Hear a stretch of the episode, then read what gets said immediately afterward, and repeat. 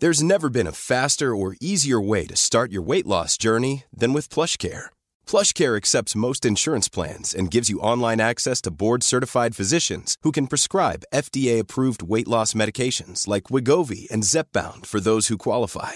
Take charge of your health and speak with a board-certified physician about a weight loss plan that's right for you. Get started today at plushcare.com slash weight loss. That's plushcare.com slash weight loss. plushcare.com slash weight loss. Hey, it's Ryan Reynolds, and I'm here with Keith, co star of my upcoming film, If, only in theaters, May 17th. Do you want to tell people the big news?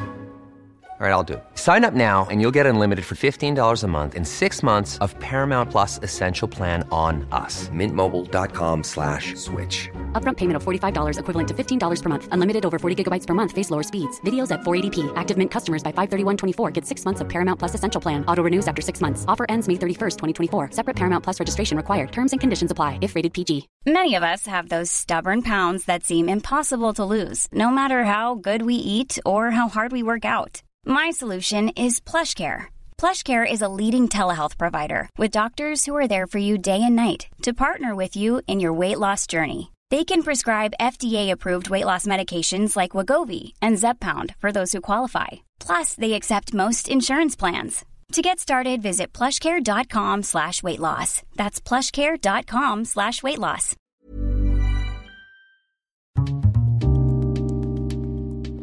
Det här programmet handlar om en noga utvald bok och ett samtal med dess författare. Välkommen till Lära från lärda. Fredrik Hilleborg vid micken den här veckan igen och jag har en bok i min hand som heter Den hållbara familjen. En föräldraguide för blivande planetskötare. Spännande bok som jag läst som vi ska prata om. Och jag har med mig Maria Nelenius. Välkommen. Tack så mycket. Jag tänkte att vi börjar med dig. Så får du presentera dig, vad du gör för någonting och vem du är. Mm. Jag heter Maria Nelenius.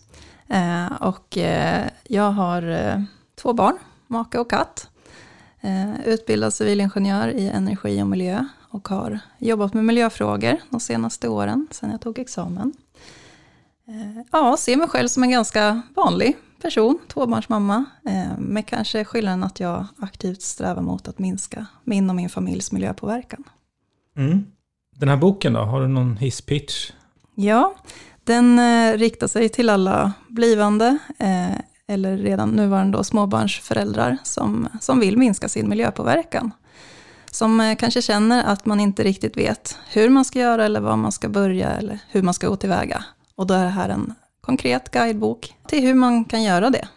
Du har ju bland annat tittat på då utifrån så här, småbarnsföräldraperspektivet, familjen, eh, sådana saker som blöjor och mat och, och konsumtion och massa sådana saker. Så det tänkte jag att vi ska prata kring. Mm. Det som du börjar med själv är ju blöjorna eh, faktiskt i, i, boken. När du pratar om att man... Eh, blöjor är en sån sak som... Om jag köper engångsblöjor till mitt barn eh, så kommer, jag, kommer det gå åt ett antal tusen blöjor. Ja, alltså när jag själv då fick första bebisen då och eh, började med engångsblöjor, för det var det som jag förväntades göra. Det kunde ju rinna iväg tio stycken på ett dygn utan problem. Mm. Och det blir ju 3650 bara på ett år. Och blöjperioden är ju idag, nu för tiden, gärna tre år. Jämfört med förr i tiden när den snarare var ett och ett halvt år. Så ja, den har, ju, blivit längre? Ja, den har verkligen blivit längre. Och Vet det, man varför? Det är ju för att det är så bekvämt med engångsblöjor. Och det är inte för att det har hänt något evolutionärt stort i, i bebisens utveckling, utan det är ju, ja, vi tar inte tag i potträningen i tid. Nej. Jo, och det är ju faktiskt intressant att den har blivit längre. Och sen finns det väl såklart intressen, ekonomiska intressen i att engångsblöjorna ska säljas och gärna så länge som möjligt. Ja. Men, men du började tänka kring det där. Var det något som slog dig när, med första barnet, med blöjorna? Ja, men jag tyckte att det verkade väldigt dyrt också med engångsblöjor. På en så onödig grej. Alltså bebisen ska ju bara kissa lite i den och sen slänger man den. Det är just att det inte är en blöja vi pratar om, utan det är tusentals och åter tusentals blöjor mm. eh, som går åt. Eh, och eh, ja, men en blöja består ju av av plast, fossilplast. Och det sorteras ju som brännbart. Och eftersom den innehåller fossil plast så blir det ju fossil koldioxid som släpps ut i atmosfären mm. när den förbränns. Då började jag söka lite efter information. Eh, jag mindes att eh, mina föräldrar hade haft tygblöjor till min storebror, men tyckte att det var så jobbigt med all tvätt så de eh, gav upp. Och jag tänkte att det måste finnas någon lösning på det här problemet. Och det var då jag snubblade in på något som heter elimination communication. Och det finns väl inget jättebra begrepp på svenska, men det är alltså hur bebisen kommunicerar sin nödighet till oss föräldrar. Så att de visar signaler att mamma, pappa, jag är kissnödig nu. Mm. Och det, det, känner de av och försöker signalera det till oss. Mm. Och är vi som föräldrar uppmärksamma på det, då kan vi ja, hjälpa barnet att ta det till, eh, till pottan, där de kan få kissa. Dels att man då slipper engångsblöjan, eh, men sen också att man tränar potträning mm. nästan från start. Eller Precis. att man vänjer sig vid det. Ja, det är Så en det... tidig potträning, alltså en babypottning. Så man, man tar bebisen till, eh, till pottan redan från, från födseln. Mm. Eh, men man kan inte sätta en bebis på en potta, det är den för liten eh, och för instabil för. Så det man gör är att man grodhåller den. Då, mm. vilket innebär att man, man lägger bebisen ja, i, ja, låter den vila då på underarmen med huvudet och ryggen. Och sen håller man då i knävecken. Så att det blir en liten hukposition. Och då blir det lättare för den att kissa och bajsa.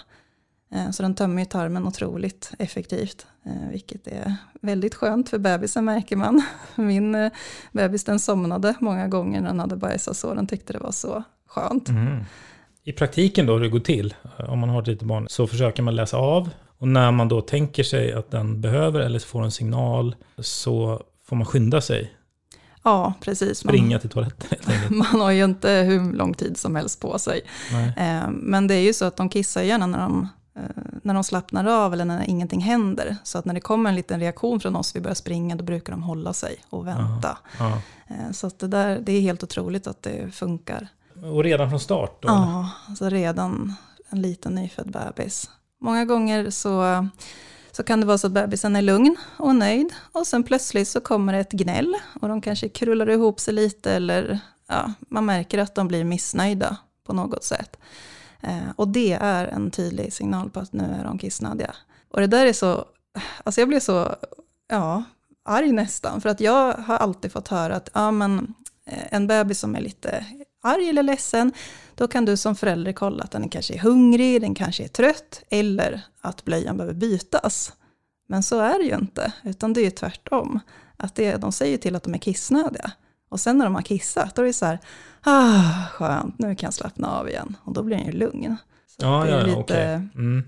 lite tvärtom där. men, den... men ähm, du beskriver då att du um, kombinerar den här, har kombinerat den metoden med tygblöja. Det, det jag tänker direkt är ju så, ja, men det är okej okay när man är hemma. Mm. Säg att du är på, eh, hemma hos någon annan, och, ute på restaurang eller vad som helst, så är det väldigt, då blir det en annan sak och ska springa på toaletten. Liksom. Ja, nej, det blir ju svårt eh, såklart. Så att då, då kan man komplettera med tygblöjor. Eh, och då finns det olika slags tygblöjor. Det finns tygblöjor som som fungerar att använda några timmar i sträck, som då är lite tjockare eh, och klarar av liksom flera kissar i taget, som är precis alltså som en engångsblöja, med skillnaden att man kastar in den i tvättmaskinen efteråt. Mm. Eh, och den går alldeles utmärkt att ha, både på natten eller när man är iväg då på utflykt eller restaurang. Eller så. Man lägger det på den nivån som passar en själv. Att man ens sätter igång på en engångsblöja ibland. Alltså det, det kommer inte spela någon roll. Nej. Eh, men vill man hamna liksom på rätt rätt fas igen. Eh, så det säkraste knepet verkligen om man vill börja få en, en träff då på pottan, eh, det är att ta upp dem efter de har sovit.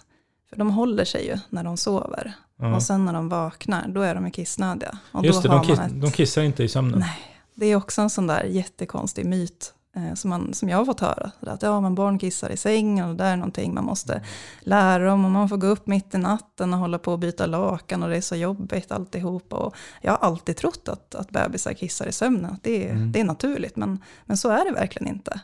De håller sig. Och sen när de vaknar, ja det är då de kissar. Men om, om man ska hålla hållbarhetsbiten där så blir det stor skillnad mot att du använder tusentals blöjor och, och du dessutom får en mycket längre blöjperiod. Ja, men precis. Du skriver också om eh, kläder och konsumtion en hel del. Jag har sett och ser ganska mycket folk som har barn som har rum fyllda med tusen prylar. Mm. Så det ser ut som en leksaksaffär när man kommer in. Förutom att grejerna ligger på golvet i affärer brukar de ligga på hyllor. Eh, vad har du för tankar kring det? Ja, alltså den här konsumtionen är ju förkastlig för miljön rent ut sagt. Vi lever ju i ett slit och slängsamhälle och i ett materiellt överflöd. Och det behöver inte vara så. Alltså vi tror ju att vi gör det bästa för vårt barn genom att köpa saker och det ska vara nytt. Men, men vi behöver inte det. Och med, med barnkläder så, så tänker jag att man kan absolut köpa begagnat eller ärva. Eh, man behöver inte ha liksom nytt allting. Det går jättebra ändå. Men företagen, de är ju ja, de är smarta. De delar upp avdelningarna i kill och tjejkläder som gör det svårt att ärva, till exempel mellan syskon. Mm. Eh, och de eh, skapar väldigt små kläder, alltså slim fit-modell på något sätt. Jag hade köpt till min äldsta då. Eh, han är ungefär en meter lång då, borde storlek 9804 passa. Jag tänkte jag köper storleken över så man kan växa i det. Det är ändå bäst och vettigast. Jag köpte storlek 110 och så tar jag på honom det och det sitter som ett korvskinn. Alltså det var ju för litet i princip samma sekund som jag hade införskaffat det. Istället för liksom lekvänliga kläder, bara lite baggy, lite loose. Eh, så. Vad, vad är det för fel med det? Eh, men ja, det gör ju att vi, ja, barnen växer ur i, i rekordfart och vi, Ja, du tänker att designen också är Designen liksom är lurig, ja. genomtänkt. verkligen. Samtidigt är det liksom orealistiskt att alla föräldrar skulle säga att ingen ska konsumera. För, föräldrar kommer ju fortsätta köpa både kläder och prylar och sådär. Men så att vad är liksom realistiska rekommendationer och tips och tankesätt än att säga att ingen ska konsumera nytt överhuvudtaget? Ja men precis. Alltså satsa på bra kvalitet. Eh, och satsa på, på fina, eh, liksom, några få fina plagg eh, som man sen kan sälja vidare eller ärva. Det är bra kvalitet så att de, ja, det kan gå vidare till, till nästa sen när de har växt ur det. Mm. Ja, men en sak är också hur, ja, men hur, hur de, de, är, de är ju inte lekvänliga kläder. Och de är otroligt eh, sköra också, många i tyget, i tygkvaliteten. Mm. De går ju sönder i princip så fort jag bryter etiketten och, och andas på dem. Med hårda tryckknappar. Och sen så när man ska ta upp den tryckknappen, ja, men då är tyget så klent bredvid så då går det ju sönder där. Mm. Alltså så kan vi inte ha det, det måste ju hålla. Eh, för, för användning. Och Blir inte folk, föräldrar, irriterade på det? Ja, det borde vi ju bli. Ja. Men eh, det är ju också det med presenter till exempel man får från andra som vill komma och ge något gulligt till barnet och en välkommen till världen present. Eh, och då, ja, då får man ju det man får. Så att Ja, det, det där är ju intressant. För hur, hur har du, har du, har, har ni gjort något, tänkt på något speciellt? Hur hanterar ni det? Mm. Alltså vi har ju uttryckligen sagt att, att vi önskar oss begagnade grejer. Om det är till exempel en, en barnfamilj som kommer på kalas, så har vi sagt så här, ja, men eh, vi önskar oss någon urvuxen leksak eller sånt som era barn har tröttnat på. Kanske någon bok som de gillade mycket när de var yngre. Och sen ja, får vi då ärva vidare det. Och jag tycker också det är ganska fint gentemot gästen att, att inte lägga ett stort ansvar på dem, att de måste lägga sin tid och energi och pengar på att springa runt i affärer och köpa någonting till oss som vi kanske ändå inte behöver eller kommer uppskatta särskilt mycket då. Eh, jämfört med att, att de tar någonting som de har hemma som de känner att de inte behöver. Och så behöver inte jag ha den, det samvetet på mina axlar eller att jag får någonting som är förenat med stor miljöpåverkan. Mm. Tänker också på vart det kommer ifrån, tillverkat eller material och sådana saker. Ja, absolut, men det är svårt att styra det och tänka allt för mycket på det ändå. Alltså man kan försöka hitta leksaker som är tillverkade i EU till exempel och försöka undvika sånt som är importerat från Kina på grund av olika lagstiftningar. Men jag själv känner att det, det är verkligen ett stort område att sätta sig in i. Så det, känner man oro över kemikalier och så, jag ger en del tips i boken, men annars ha barnet utomhus så mycket som möjligt. Där är det frisk luft. Det, det är liksom det enklaste tipset att ge. Bara vara ute så mycket som möjligt. Så behöver man inte andas in inomhusluften. För det är där, som, ja, det, är där det finns och i dammet. Barnmat. Mm. hur förhåller sig det till liksom hållbarhetstänk? Eh, ja, men det finns ju olika aspekter eh, av det. Det ena, alltså hållbarhet är ju både miljö och även ekonomi. Eh, och eh, det kan ju bli otroligt dyrt om man ska köpa industrins barnmat hela tiden. Så barnmat behöver ju inte Alltså vara... färdiga... Ja men precis, färdiga barnmatsburkar och klämmisar och grötpulver och välling. Eh, Jag tänker att barnmat, det är sån mat som barn äter. Det är barnmat och man kan laga egen mat till dem. Och i början så kan man ju bara alltså, koka, koka grönsaker och mixa med lite rapsolja till exempel och, och ge eh, innan de får liksom, den, den vanliga middagsmaten så att säga. Men sen vid ett års ålder då äter de ju liksom allt. Så det är under sex månader som man får göra lite anpassningar. Eh, Men många gånger så gör jag kanske en, en krämig gryta och, och som är smakrik. Och det är sånt som de älskar. Då blir det Mm. ja, krämigt och gott och, eh, och mycket kryddor. Det, det gillar de. Och man har ju ett, ett guldläge verkligen när de är kring ett års ålder. När de är som mest mottagliga för nya smaker och väldigt matglada också och äter allt och massor. Och då ska man ju passa på att eh, vänja dem med, ja inte bara köttbullar och pasta utan broccoli och bönor och allt, allt möjligt från växtriket så de lär sig att gilla det. Precis, du nämner att det, det är ett sånt fönster Mm. där. Är, det mellan, vad var det, 12 och 24 månader? Eller? Ungefär. Ja, där. någonstans. Mm. Alltså, och, och det, vad det går ut på då, det är att någon, någon slags biologiskt fönster som gör att man lär sig vad som är ätbart Ja. i princip. För att sen börjar man ju gå och röra sig fritt och då ska man liksom ha lärt sig. Ungefär som ett djur som har lärt sig när den går iväg att den inte äter något giftigt. Ja men precis. Så alltså att, man inte, förenklar dem. så att inte det här barnet på upptäcktsfärd går och käkar flugsvampar och annat farligt i naturen. Och då, då blir de kräsna. Verkligen. När man har passerat Ja, när man har passerat där två, två år ungefär. Eh, Och då vill de ha bekanta smaker och då är det väldigt tacksamt ifall de redan har lärt sig att uppskatta eh, många olika smaker. Eh, Och ja, det som man vill fortsätta servera dem i framtiden. Men var det en tydlig skillnad för dina? Hur gamla är de nu? Ja, min äldsta är tre år och min Ja. yngsta är snart åtta månader. Så han, treåringen har blivit mer kräsen? Ja, absolut. Ja. Det, det märks. Ja. Och då är det bra ändå att ha gjort. Jag, jag ansträngde mig och gjorde ett grundjobb. Mm. Eh, Så till exempel broccoli gillar han ju fortfarande. Men många andra saker som, ja, det, det går inte längre. Och Mm. då får man kämpa på. Om man ska så att säga summera det lite grann så de flesta föräldrar går ändå och köper färdig barnmat i burkar och sådär, eh, gissar jag. Ja, många gör ju det för att det är så vi förväntas göra. Och sen Ja. är man ju ingen miljöbov för att man gör det. Det är mer att det är väldigt dyrt eh, och att man ska inte känna sig tvungen att göra det.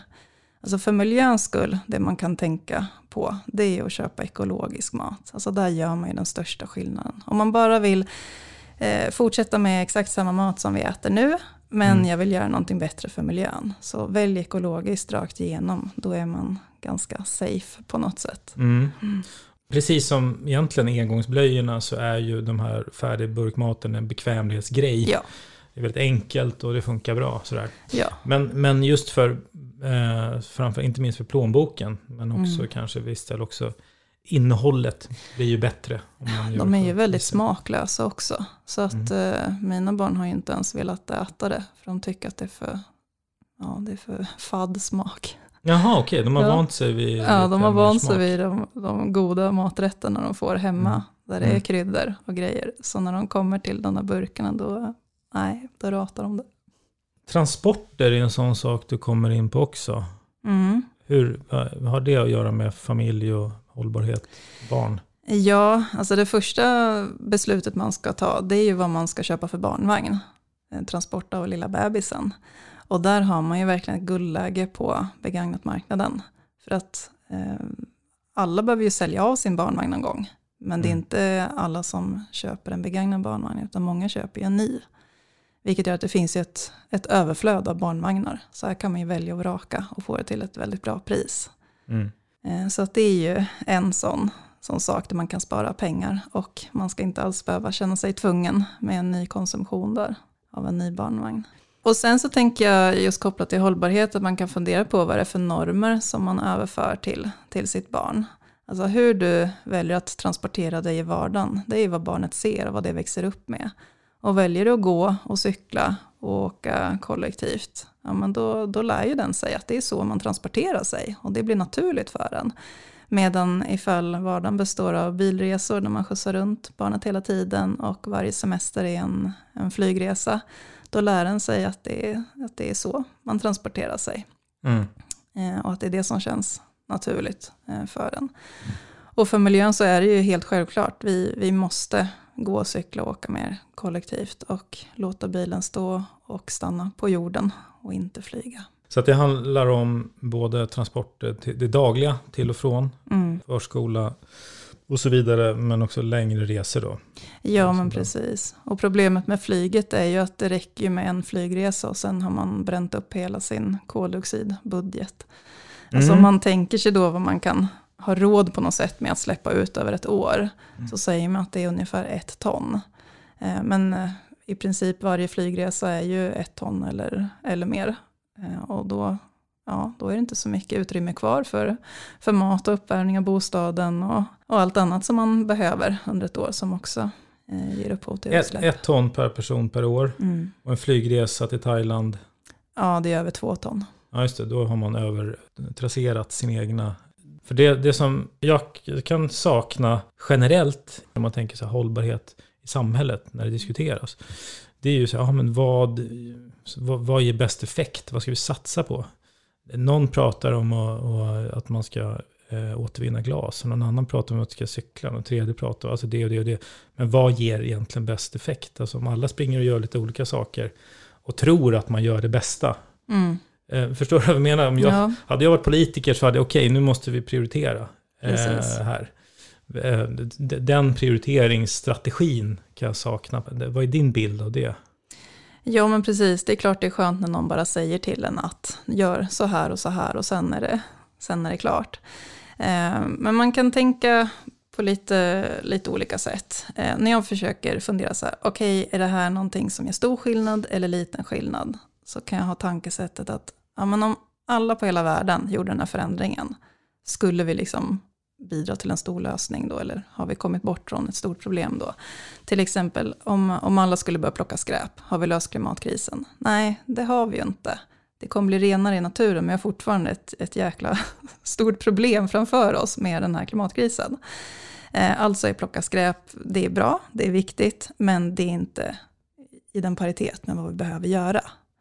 Eh, medan till exempel om, om alla skulle eh, sluta åka bil och flyga och bara gå över till att cykla och åka kollektivt och promenera, då skulle det bli en reell förändring. Det skulle bli en, en stor förbättring eh, och utsläppen skulle minska. Eh, alltså är det en, ja, en, eh, en åtgärd som ger stor skillnad. En annan sak är ifall alla skulle övergå, gå över till att äta ekologiskt, eh, ekologisk mat, eh, Eh, så skulle det också ge en jättestor positiv effekt. Eh, och det är inte bara för klimatet, eh, utan det är liksom så många olika områden. Det blir ju mindre kemikalier, alltså är det positivt för giftfritt samhälle. Det ökar den biologiska mångfalden. Och sen också kopplat till klimatet så kommer man ju från konstgödseln som är, ja det är en väldigt energiintensiv process när man tar fram den för man utvinner kväve från luften och det kostar mycket energi och det är ju fossil energi som går åt då. Och den är också beroende av fosfor som finns i fosforgruvor som är på väg att ta slut.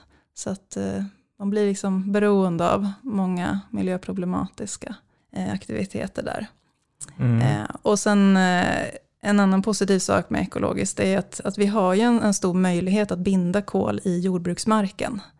Alltså att ta ner kol från atmosfären ner i marken. Och det gör vi genom att öka mullhalten. Alltså ta mycket organiskt material i, kvar i jordbruksmarken. Och eh, då behöver vi ett rikt mikroliv, många glada maskar som vill jobba på. Eh, och det finns inte hos den konventionella bonden, utan det är den ekologiska som, som satsar på det. Så att det, det finns så många positiva aspekter av, av ekologiskt. Det är både klimat men också mycket annat. Ditt jobb med den här boken, är den, det som ni, ni har gjort i din familj, med att tänka och anstränga sig och tänka smart kring det hållbara. Jag gissar att du har diskuterat det med många och känner kanske andra familjer eller barnfamiljer. Vad är din uppfattning där? Är, vad är, gör folk likadant eller vilka utmaningar står andra för? Eller liksom är kring det här med att leva mer hållbart som småbarnsföräldrar? Ja, så man får ju ingenting gratis riktigt, utan vi, vi har ju de här samhällsnormerna eh, som vi har varit inne på och pratat om. Så att mm. man får ju ta aktiva beslut hela tiden eh, om att leva bara ett lite, lite annorlunda eh, liv. Eller man, man får köpa in saker från, från andra ställen istället för klädaffären på stan till exempel. Så att det är inte svårt och det är inte krångligt, eh, men det krävs många medvetna beslut för att inte bara följa med strömmen. Men vad, vad upplever du liksom är andra familjer, om du känner några eller pratar med några som, som, har, som inte lever särskilt hållbart, vad är liksom största, vad är, vad är vanliga liksom hinder eller motargument eh, kring de här bitarna? Jag tror bara inte man har reflekterat så mycket kring det. Eh, utan det är när man börjar sätta sig in i det och känner att jag vill göra någonting, ja men då, då börjar man. Mm. Men det är på något sätt att du behöver komma till en och känna att ja, men nu, nu vill jag göra den här förändringen. Jag känner att miljöfrågorna är viktiga för mig. Jag känner att jag vill göra den här förändringen i min, i min familj.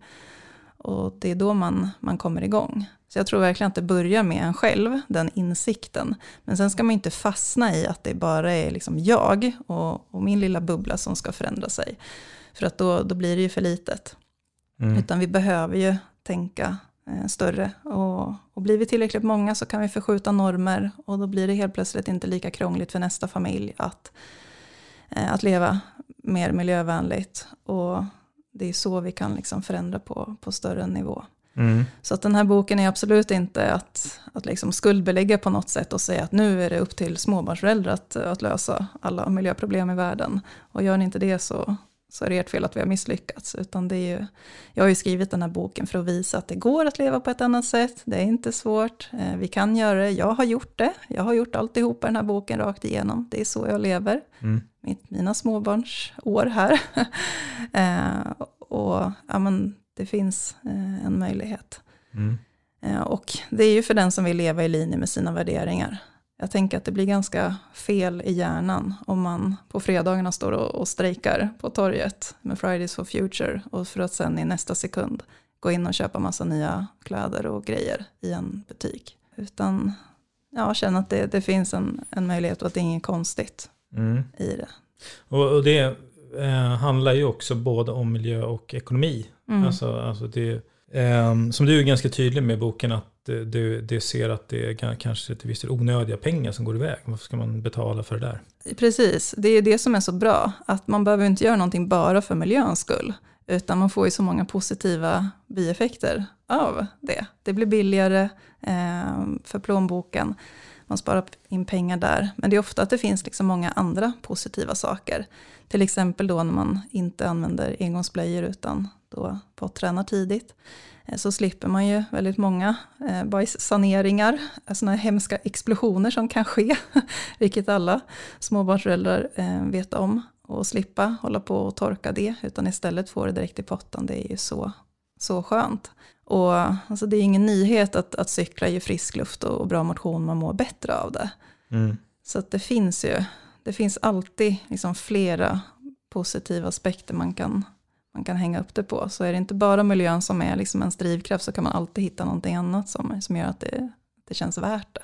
Mm. Är det något mer du tänker på som är värt att nämna kring föräldraskap som vi inte har pratat om? Eh, nej men någonting som jag ändå vill poängtera är ju eh, ja, men just det här med att förändra på individnivå eller förändra liksom på samhällsnivå. Eh, och det är ju att det är ju enklast att tänka att ja, men jag i min lilla bubbla där går det ju fortast att förändra, men det ger ju också minst effekt. Om man utökar den här bubblan lite och tänker, ja men min närmsta omgivning, kan jag påverka där? Ja men jag kan styra över min familjs matvanor och när vi har släktmiddag och när jag träffar kompisar, vilka samtal jag pratar om och, och så. Det är liksom, det ger lite större effekt, eh, lite svårare att, att förändra men inte omöjligt.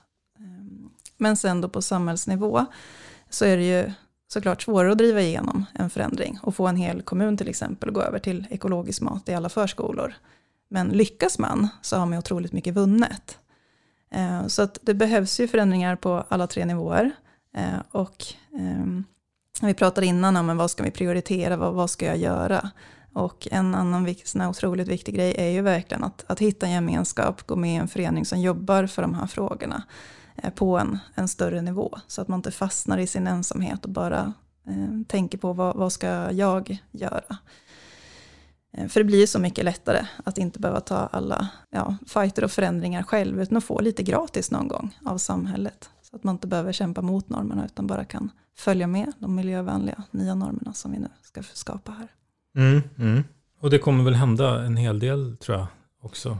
Jag eh, hoppas det, men jag tror verkligen framtiden är den framtid vi skapar själva. Och det, mm. det kommer inte gratis. Vi, vi måste aktivt göra de här förändringarna. Det, det är vi som, som har makten och möjligheten att påverka.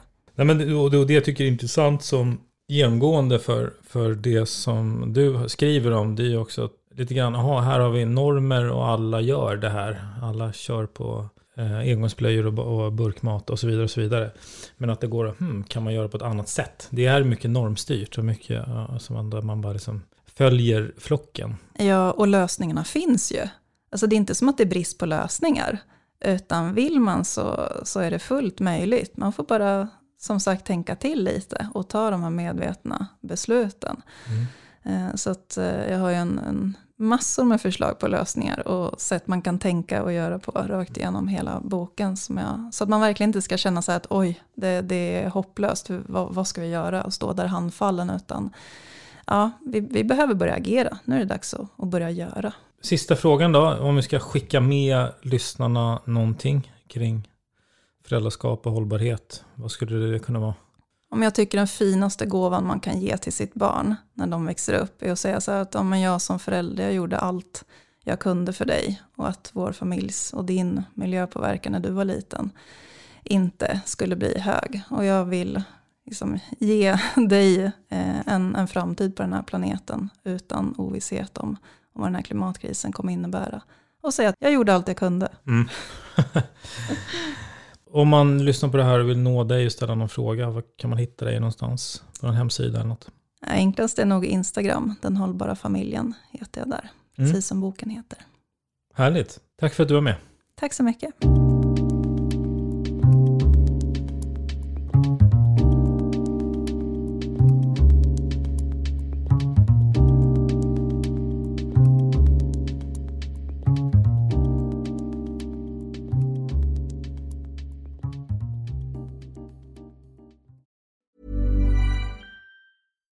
When we're on a budget, we still deserve nice things.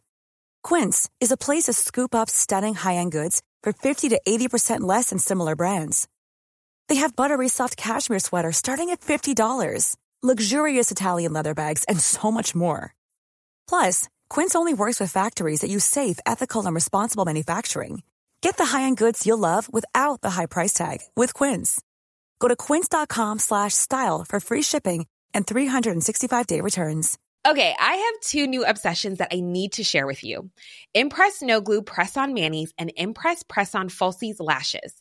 Trust me, these are getting ready game changers. Both require no glue, so there is no damage to your natural nails and lashes, no mess, and no annoying dry times. Just one step and you're done. Boom instant glam. Visit impressbeauty.com slash presson and use code PRESSON25 at checkout for 25% off Impress Manicure and Press-On Falsies. Imagine the softest sheets you've ever felt. Now imagine them getting even softer over time. That's what you'll feel with Bowl and Branch's organic cotton sheets. In a recent customer survey, 96% replied that Bowl and Branch sheets get softer with every wash. Start getting your best night's sleep in these sheets that get softer and softer for years to come. Try their sheets with a 30-night guarantee. Plus, get 15% off your first order at bowlandbranch.com. Code BUTTERY. Exclusions apply. See site for details.